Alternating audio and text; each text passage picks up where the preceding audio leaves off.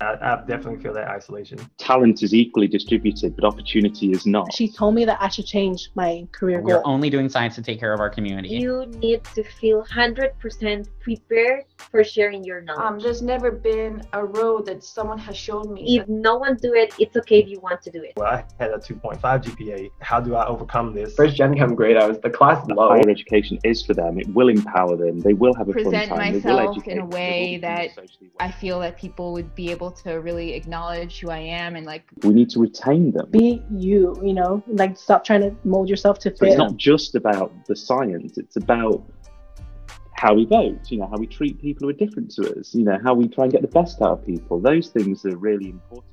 When I graduate from our program, I will be the first African American male to ever have matched and graduated as a surgeon at this institution, as a general surgeon, which in 2021 just seems ridiculous to me. What's up, y'all? It's your host, JP Flores, and welcome to From Where Does It Stem?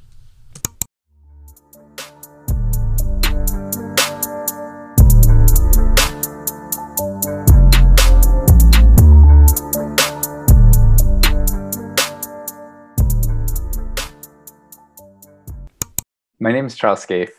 I'm a PhD candidate at the University of Virginia, and I'm also a John A. Knauss Marine Policy Fellow at the US Department of Energy.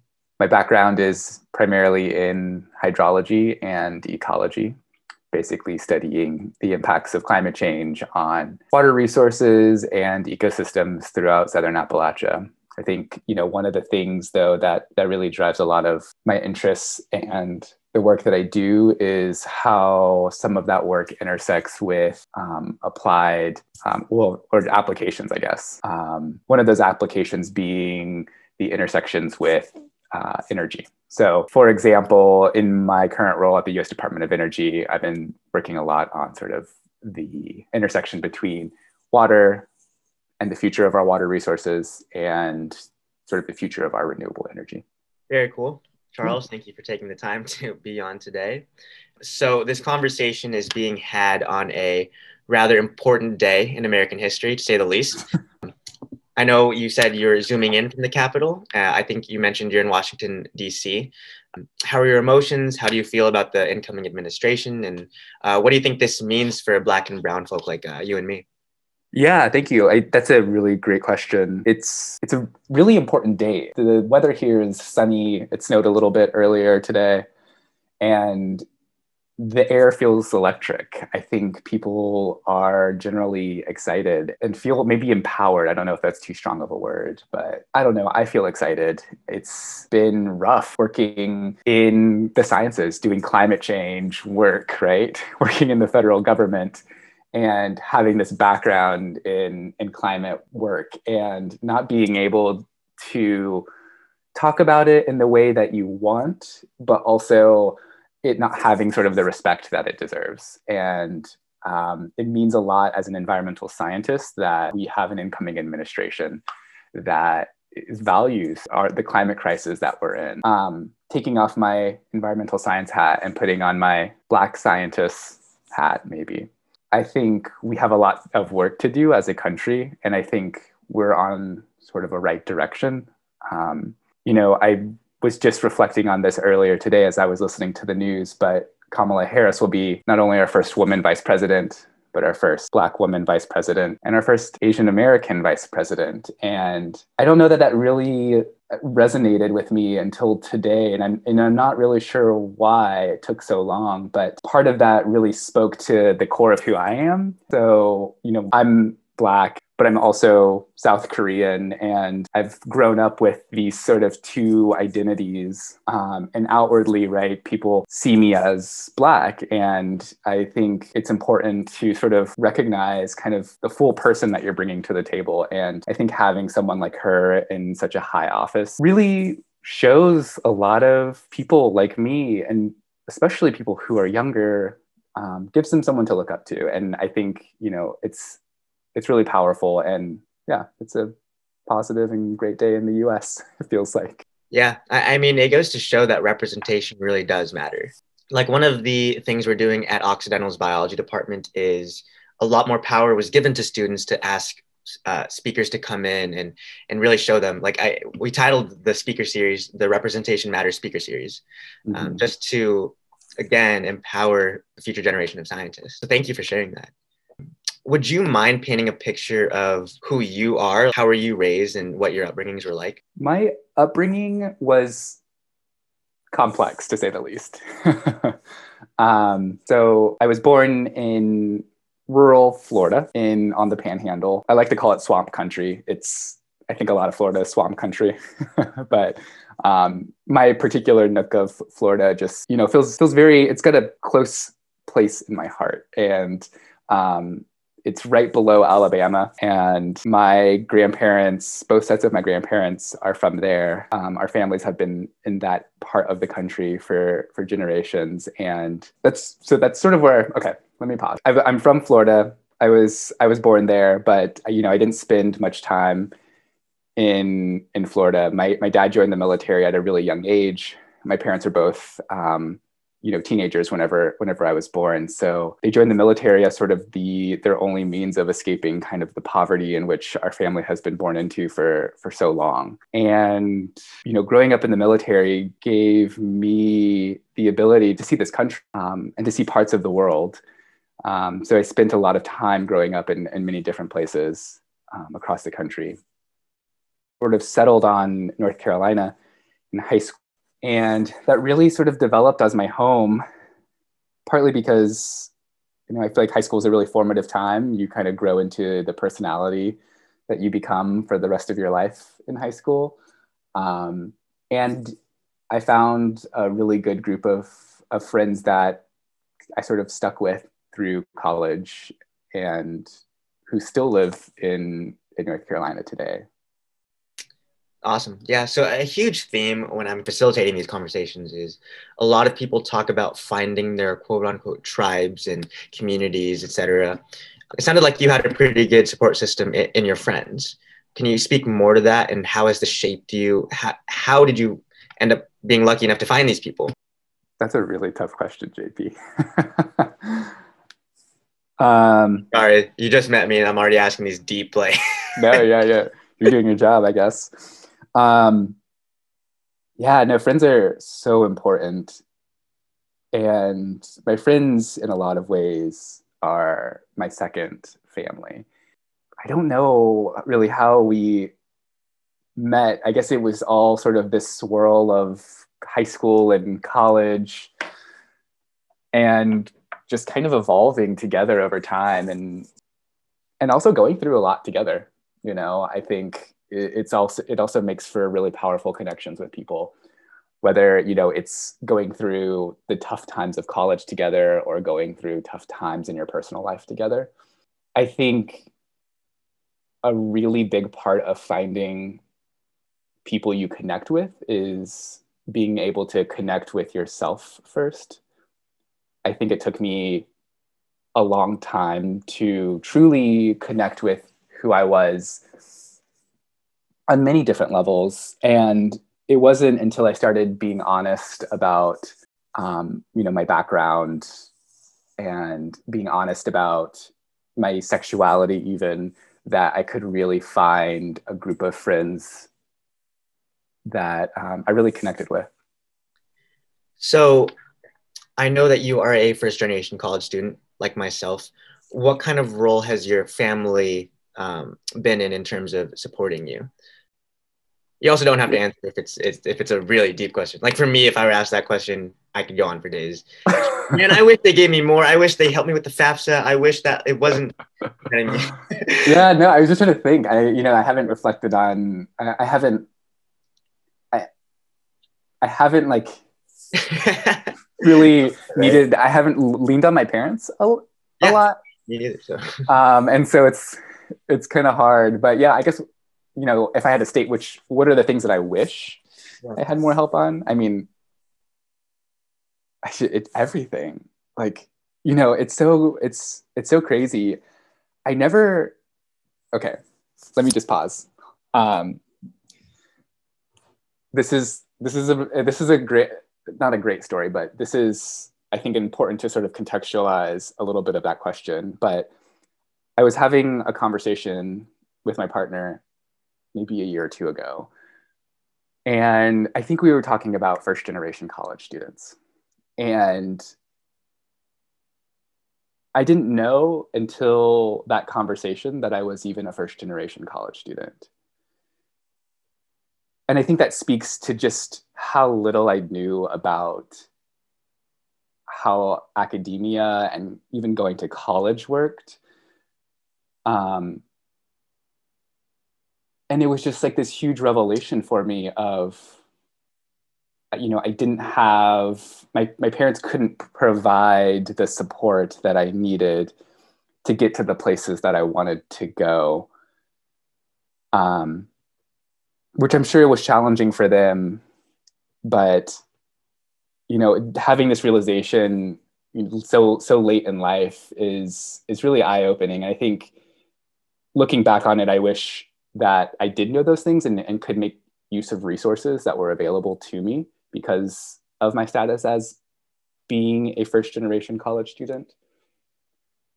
That being said, you know, I think it's important to talk about that experience because it's important that, you know, if there are young students, high schoolers that are like me and they don't have that support, that they know it's available at least. Yeah, and I mean that's a big reason why I'm trying to collect as many perspectives as possible because it's not just first generation college students. Mm-hmm. It, can be just being a person of color in STEM. It, it can be a whole plethora of things. So yeah, our life isn't just science. That's all I got to mm-hmm. say. it's a lot more complex than that. So what have you had to sacrifice in order to get to where you are now? And do you have any regrets? Yeah, that is a very good question. Hmm. I think some of what I've sacrificed to get to where I am involved kind of compartmentalizing pieces of myself. I think as professionals, as students and young professionals who may be on different career trajectories than their parents, you kind of have to put on blinders sometimes to, to other things around you. Or maybe you have other problems going on in your life that people who are your peers may not understand. And so I think growing up, a really big part of my success was being able to compartmentalize those pieces of myself to achieve success, you know. And I think looking back on it, I wish I had made myself sort of more emotionally available and more physically available to my family, to even friends, and to even past relationships, right? Like, I think that um, sort of juggling the many things that we have to juggle as people makes it really difficult. I don't know if that makes sense, but. Oh, no, it made a lot of sense. And I don't know. It, it, the, the thing with pan- the pandemic, like as bad as it's been, I feel like it's been a period for a lot of personal growth for a lot of people, right? A lot of time to reflect. And I'm not sure if, if a lot of this reflecting was done during the pandemic for you, but at least for me, it's been a lot of, okay, like I'm a senior in college. This is the last, this is my last year. Like, what has led me up to this point? Like, how can I move on stronger than I was before? For sure. Yeah, lots of reflecting. I mean, I sit, I sit in, I sit in this room for more hours than I would care to share. You know, like I would too if my room looked like that. yeah. Thank you. first, first. So how do you think we can uh, diversify STEM and implement full inclusion inclusion initiatives that better support and empower you know people like us, generation mm-hmm. students, um, members of the LGBTQI plus community, and, and other marginalized identities? Because yes, people have support from their parents. Um, people can get support from their institutions. But if you were a consultant and you were like, we need to scrap this, change that, is there anything in particular you'd do?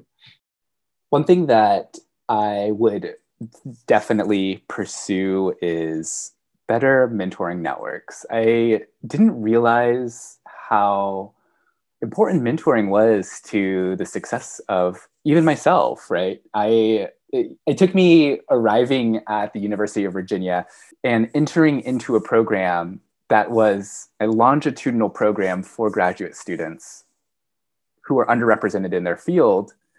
And what it does is it sets them up with a faculty mentor, either in their department or outside of their department. And this faculty mentor just basically serves as a person to like bounce ideas off of, help get through milestones, and um, help navigate what comes after a PhD. And I have, I wouldn't be sitting here from Washington, D.C., working for the US Department of Energy if it weren't for the encouragement of my mentor to pursue the things that I loved.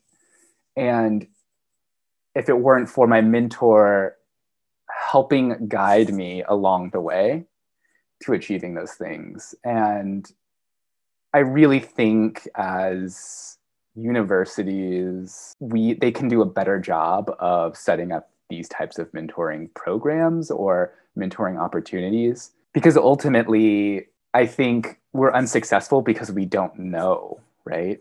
Um, and if you just put knowledge in front of people or present options to people, then they can start to make more holistic choices about next steps. So yeah, mentoring is one. I feel like I had another.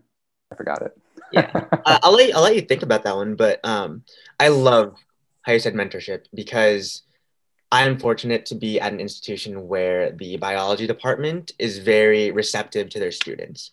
So, with everything that has been going on in the past year, a bunch of students and I just went to the faculty and we were like, we need to be better. And we're setting up a mentorship program, which I think is awesome. We're pairing our upperclassmen with our historically underrepresented uh, students that, that are first years. Because it's hard to even, you know, their, their first years, they're entering a virtual environment. They it's hard for them to find community. So we were like, okay, let's what can we do? So I'm really glad you said mentorship because I think this program will go a long way.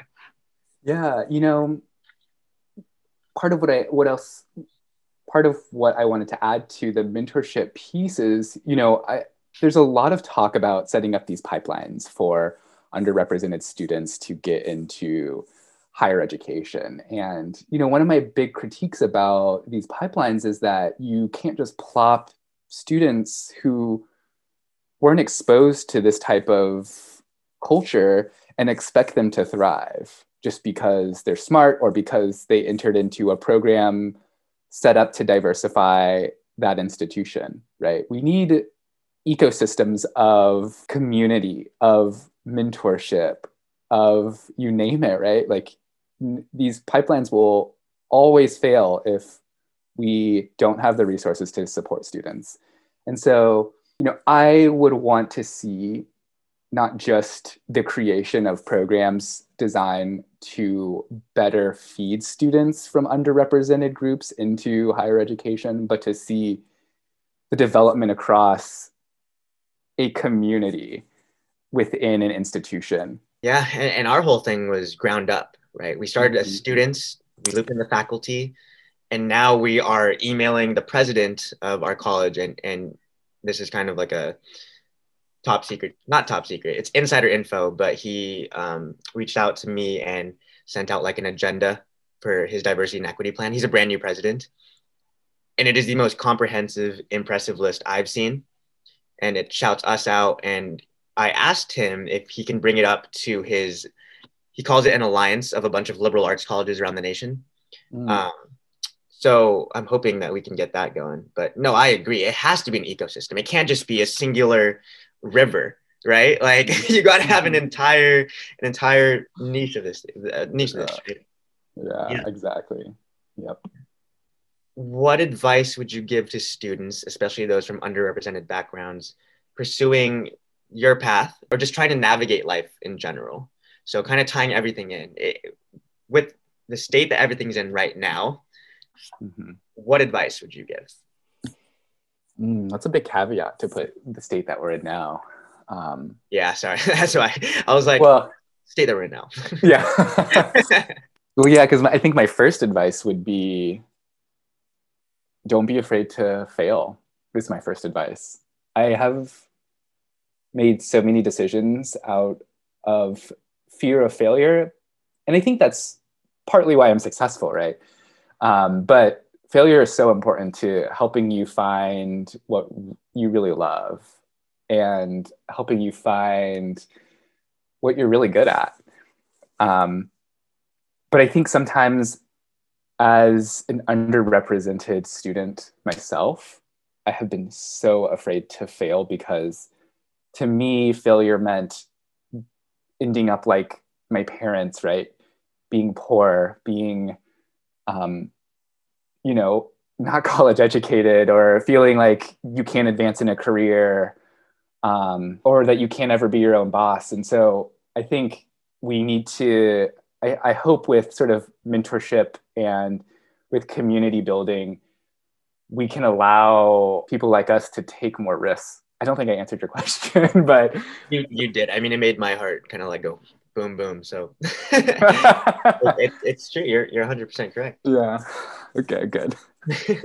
yeah. A big, a big thing is just normalizing failure and yeah, yeah. And knowing what to do with it. Right. Um, I, yeah. Or just like, I mean, so, you know, DOE, this fellowship at DOE is a risk for me, right? I am taking time from my PhD program to pursue almost a separate career track in a sense. And it's a huge risk. I've I'm struggling to pull together my dissertation, but at the same time, I'm learning so much about what it is that I love that I can't imagine never having done this before, like never doing this. You know what I mean? And I think this is the type of thing that we need to encourage and support other people in doing is just finding what you love and then you know not also rushing into things. I mean there's no reason to you know, know what you want to be when you grow up overnight. And i wish someone told me that whenever i was your age thinking about going to grad school that you know grad school will always be there. Um, you know exploring different careers in your early 20s though that won't always be there. And so um, yeah don't tell me that while I'm about to go. Come on. no, I'm just messing. uh, yeah, um, but how do you stay motivated? You said you're taking a risk. Um, do you have mm. tips for students that might feel like they just keep failing and failing and failing? What What do you say to them? Especially when we are say historically underrepresented students and it's even harder right? That's that's the added kind of layer to that. Man that's a really great question. Sorry. Yeah. Honestly i don't know how i stay motivated. I, I think it's just surrounding myself with great people and having mentors having this ecosystem to rely on. You know i'm i i feel like part of me doing this is adding to that ecosystem but you know i also have my network of mentors that i have to pull on whenever uh, i need help. Two hours before this meeting i had to call an emergency meeting with like my department chair at uva because i was having super bad anxiety about how i'm going to finish this dissertation and work at the same time. And i had to pull on him to just talk me off of a meltdown basically. So i think the short answer is i don't know but i you know i think what i do is just kind of lean on others to to help me out and not be afraid to ask for that type of help. I think i carried a lot of pride whenever i was younger that i could do it on my own. And while i i did make a lot of success i think on my own it didn't it came at a price of what i discussed earlier right? Of kind of compartmentalizing relationships and and people and and parts of myself but now I've gotten older and I've learned that asking for help is incredibly valuable and incredibly useful and can really help get you to the next step. Definitely. Yeah. I, I mean, I met you, what, 40 minutes ago, but you can add me to that ecosystem. If you ever need a naive undergrad, soon to be, hopefully soon to be grad student, I got your back for sure. yeah. Same. Same. Here are a couple more questions let's say that you had a phenomenal day at work mm-hmm. and let's say you just got published in nature or Cell. What songs are you playing on the way home? Yeah that's a okay. Give me one second. Okay.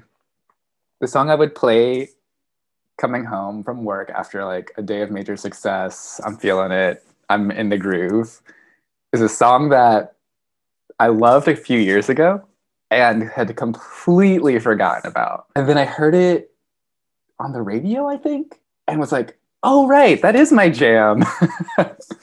um, but it's a song by this band called Caribou, and um, it's on an album of theirs from 2015. And the song is Can't Do Without You. And it just hits the right beat for me. And yeah, I, I'm already envisioning myself on the metro coming back from Department of Energy, going back home and just like in my business casual clothes, but feeling cool as hell. just bob in your head. Just, yeah. Yep. This is it. awesome. Um, once you get home, what are you eating for dinner? Celebratory. Ooh, okay. Celebratory. Well, I've popped into the local beer store, picked up myself a four pack of hazy IPAs, walking in the door, opening one immediately, and or just the IPA, you know. yeah, maybe it's just the IPA, and then we'll see. We'll see what's what strikes me on um on Grubhub or something. Okay, last one. Okay. What is your happiest memory or proudest moment, and why? Hmm. Yeah, let's take you back to a good place right now. mm-hmm. I I'm gonna start talking, but I might change that happiest moment in a second once I start talking about it. Once I start talking about it, because I have a few. I think one of my happiest moments was getting the Sea Grant Knauss Fellowship. And it was one of the happiest moments because it was in the one time that I felt that I was doing something sort of truly for myself. And I dedicated so much time and effort to putting together this application, doing practice interviews, and thinking about what it is I want to be when I grow up, and recognizing that to answer that question, I needed to go out and just experience things. And in my application, I was just as honest as I was with you just now about sort of my background and you know who I am as a person, not to mention who I am as an academic and as a scientist. And it felt so good in the interview process. So the Knauss marine policy interview process is notoriously insane it's two and a half days of interviews and people do up to 20 interviews so you're running around dc from federal agency to federal building interviewing with people um, running up and down the floors of the noaa headquarters that type of thing and there were several interviews where i walked in and they had read my cover letter and clearly parts of my story and parts of why i wanted to be there resonated so clearly with them. And i think it was a lot of there was a lot of vindication in in in getting this fellowship and in those interviews. Vindication that showed me that you know being true to myself and my desires and who i am pays off and so i think that's probably one of my happiest memories just kind of the reaffirmation that you do matter more than just what they want out of your job more as like a person yeah, yeah. I mean, like, I think in grad school, we just get so hung up on the metrics for measuring success. We forget that there are so many types of success, right? That, um, and that we might all measure it a little bit differently. And turns out I don't measure my success in how many papers that I publish or how many grants that I successfully write. I measure my success in in how I feel when I come home from work and in how heard I feel by the people that I work with or the people that I'm around. And those are things you can find in academia, sure. Um, but I also sort of found them in a place where that was kind of related to science policy, which is this place that I have been really interested in. I love that. Well, you can also measure your success in like your impact. I this is this might be a little too much information, but I have I have my STEM community. We all have Twitters. and we're always we're always sending each other your tweets or someone else's tweets, and we're like, "Yo, this is so relatable." I know we're not in grad school, but this is great. So just know you're also making an impact, and I think that is a great way to measure your success as well. I can't tell you how to measure your own success, but I mean, JP, at the end of the day, you're you're right. I think I do measure my success and impact. And until you said that, I didn't remember that impact was really important to me. But you know, as part of grad school, you dive into your field, and sometimes it's really narrow, and sometimes you get lost, um, and you forget why things matter, right? And it's so important to contextualize why things matter. And for some people, it's it's so important that it's a measure of their success. And for me, knowing why things matter, knowing knowing what I do matters is really important for me. So, you know, at the end of the day, I want my science to speak for the science, but also I want it to empower communities that might need information related to hydrology or climate change. You know, I wanted to empower young scientists who might be interested in getting involved in doing work like me, or um, yeah, yeah, and as intense as science can be, I, I just think that it's important to always go back to hu- to your humanity. Just mm-hmm. realizing, like, I, I, I came into um, into my graduate school apps with the intention of talking about community. Like that, that is the most single most important thing to me. And I know that when I'm in grad school, it might be a little different because I'll be so entrenched in whatever I'm working on. But that's kind of how I think of science like it's science is for the community. I don't think it's for anything else. It's for giving back to the community. That's why we're doing it. So mm-hmm. no, yeah, thank you so much for your insights and everything. But that's all I had for you, unless you have anything else you want to talk about. This is really good. I I think yeah, I guess I'm curious how you're where do you see your impact? Currently? Yeah, sure. Currently in the future? Yeah. Um I love the youth, the youth. Uh, mm-hmm. I'm a baseball coach. Yeah, yeah, I freaking love kids. yeah. Well, it's because I think that that's where most of the changes is going to happen. Mm. In all of these different um, conversations I've, I've had with people, it's it's how can we bring compassion and empathy to people, and it mm. always goes back to the youth. Like for me, my parents were very conservative. Mm. It wasn't until I got to college that I was just delving myself into inequity and becoming really passionate about it. Mm-hmm. So I, I, think that the youth is a very important thing. That I feel like that is where I want my impact to be. Um, yeah, I'm applying to graduate school because again, I think representation matters. Not only do I love science, but it's more than just a science. If I can get 10 Filipino um, students to grow up and want to be who I am, mm-hmm. that's successful in my eyes. Put that on my tombstone. So that's kind of who I think I am. Like I, I just I'm for the community. Like I said, I'm trying to change the way Occidental recruits student athletes. Mm-hmm. Um, we're currently changing the curriculum in the biology department, and I'm fortunate that I have people behind me on this. Um, but yeah, yeah, I don't know what it's going to be like outside of this institution. I just don't. So I'm hoping UNC Chapel Hill is kind of a little bit at least the same way, or Oregon, or mm-hmm. anywhere else? Yeah, I um, you brought up a really good point. Empathy, yeah, the empathy thing is is real.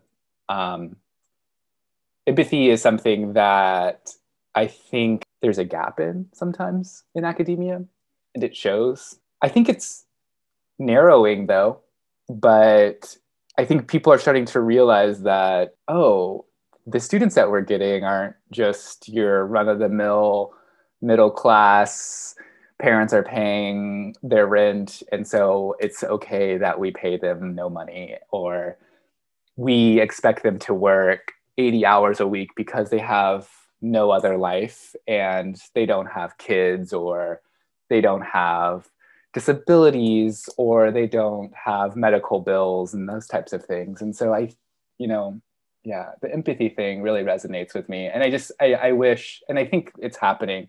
And you and you're right that young people are going to bring a lot more of that. And so I, you know, I'm kind of in this process. I'm, I'm at this point in my life where I'm trying to decide if I'm going to sort of stay in a federal pathway or move into academia, move back into academia, I guess. And I know one of the things that I want to bring back to academia is that empathy, right? I don't know how to do that. I don't have the answers, but I just, you know, I, I have this like vision for sort of a diverse, equitable, and just academia and science and STEM. And I know that part of that is mentorship, um, part of that is building community, but I'll be interested to learn how you really operationalize that and, and scale it. It's the million dollar question in my in my eyes. Oh. Like a lot of people are agreeing on the same things. It's just okay, how do we bring this to the table? Like how do we put this on a paper? Like in my eyes, it needs to be more holistic. Like you can't just treat every system the same. Like Amanda Gorman's speech today. Oh my god. She's my age. Like like like, like what? Oh my like, gosh. I've never been that like I listen to a lot of speeches like dating back to civil rights movement because I, I'm a I am also a history nerd, but that speech might be the most impactful speech of my 21 year old life, straight up. I was like, how in the world did you do that? Words are just so powerful. I, I was so moved by it. It was wild. I yeah, I'm I'm I'm getting the, a knot in my throat just thinking about her speech. It was fantastic. Yeah. yeah. I just blasted it throughout my house multiple times today already. Because and I got the chills every time because mm-hmm. yeah, it was pretty great. Yeah, it's nice hearing um people like that talk again. I can't agree more. it's really nice. And God. Yeah. The work starts now in my eyes. Like yep. now we're in. Now we don't leave. yeah. yeah. Um yeah, I feel like yeah, there's so much work to to be done. And you know, we'll see. It's just been it's been a roller coaster of like a few years with the Trump administration and um, for you, I bet. Like environmental sciences, like you said. Mm-hmm. That's wild. I know. Yeah, I didn't. I didn't mention this earlier, but I, am sure. I guess you follow. You probably follow me on Twitter. Well, you do. You, you yeah. said. Um, um, but I've talked a couple times just about like you know what it was like being in Charlottesville during the Unite the Right rally, and then like also the resemblance to the events on January 6th, just two weeks ago, the insurrection at the Capitol, I mean, it was the same anxieties of, am I safe going to sleep at night? You know, is everything that I know that I'm familiar with, that I love about to change dramatically, right? And not having to live with that fear. Um, it's hard to imagine because it's just been three years of fear, at least since Charlottesville. Yeah. Yeah. So. Well, you'll be a part of that change. A lot of us will be part of that change. Yeah, you will. Sounds like you're going to be part of that change too. I've got a lot of ground to cover.